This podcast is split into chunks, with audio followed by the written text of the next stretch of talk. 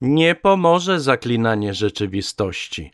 Nie pomoże żaden szaman ani wróżbita. Era PiSu dobiega końca. Jeszcze tylko maksymalnie dwa tygodnie i śmietnik historii czeka.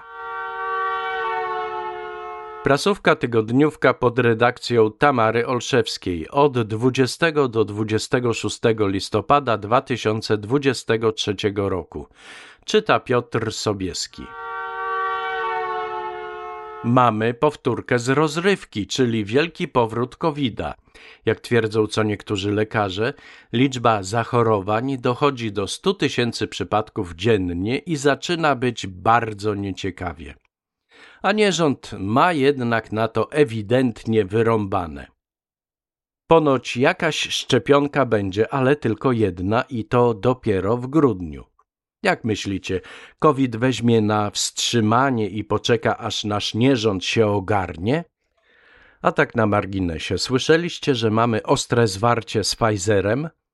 Nasze nieloty zamówiły 60 milionów szczepionek, ale ich nie odebrały, nie raczyły za nie zapłacić. Teraz Pfizer żąda od Polski 6 miliardów złotych odszkodowania. I znów mamy płacić za nieudacznictwo i brak kompetencji nierządu? No nie, niech bulą z własnej kieszeni. W ramach konkursu Przeciwdziałanie przyczynom przestępczości zorganizowanym przez Fundusz Sprawiedliwości Ziobro od tak rzutem na taśmę zabezpieczył znowu ryzyka, który przez kolejne trzy lata dostanie kasę na prowadzenie Centrum Ochrony Praw Chrześcijan. Ile tego nie wie nikt, bo to jest tajne przez poufne. Paranoja. Kilkunastu ławników w Sądzie Najwyższym odmówiło orzekania z neosędziami. Żeby ich zmiękczyć, zorganizowano dla nich obowiązkowe szkolenie z odpowiedzialności dyscyplinarnej ławników a jeśli to nie pomoże, to zostanie skierowany do Senatu wniosek o ich odwołanie. No proszę, pani Manowska i reszta tego towarzystwa w Sądzie Najwyższym, siedząca na smyczy Ziobry, może sobie kombinować, co chce. Ale ich koniec jest bliski. Brawo ławnicy!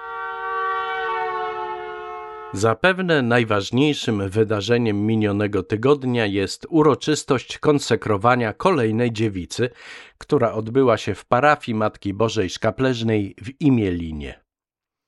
Konsekracja to połączenie nierozerwalnym węzłem z Jezusem, uroczyste zaślubiny z Nim. Według danych Kościoła w Polsce żyje ponad 400 dziewic konsekrowanych. No i fajnie, chociaż zastanawiam się, w co dają sobie te panie, że nie chcą mieć dzieci. Na bank prezes wie. A tak a propos prezesa. Ciężkie czasy dla niego nadchodzą.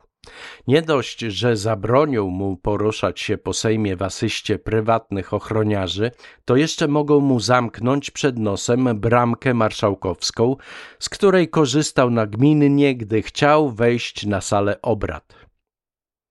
Jak sama nazwa wskazuje, bramka marszałkowska przeznaczona jest tylko dla marszałka i jego zastępców, co prezesowi nie przeszkadzało.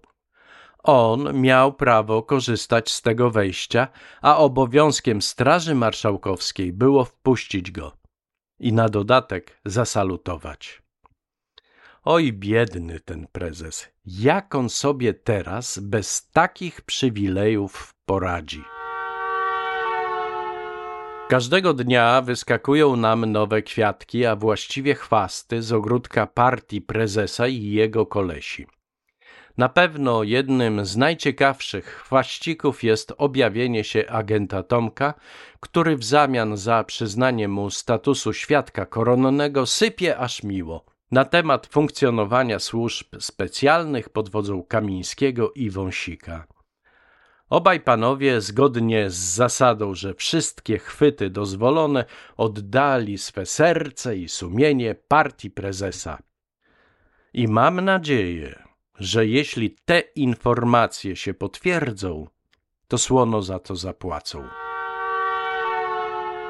A dzisiaj odpuszczam cytat i proponuję pięknego suchara. U nas co druga osoba kradnie, mówi Kaczyński do Morawieckiego. Cicho! Mówmy, że nie co druga, tylko co trzecia. Będzie na Błaszczaka. Była to prasówka tygodniówka pod redakcją Tamary Olszewskiej. Czytał Piotr Sobieski. Do usłyszenia.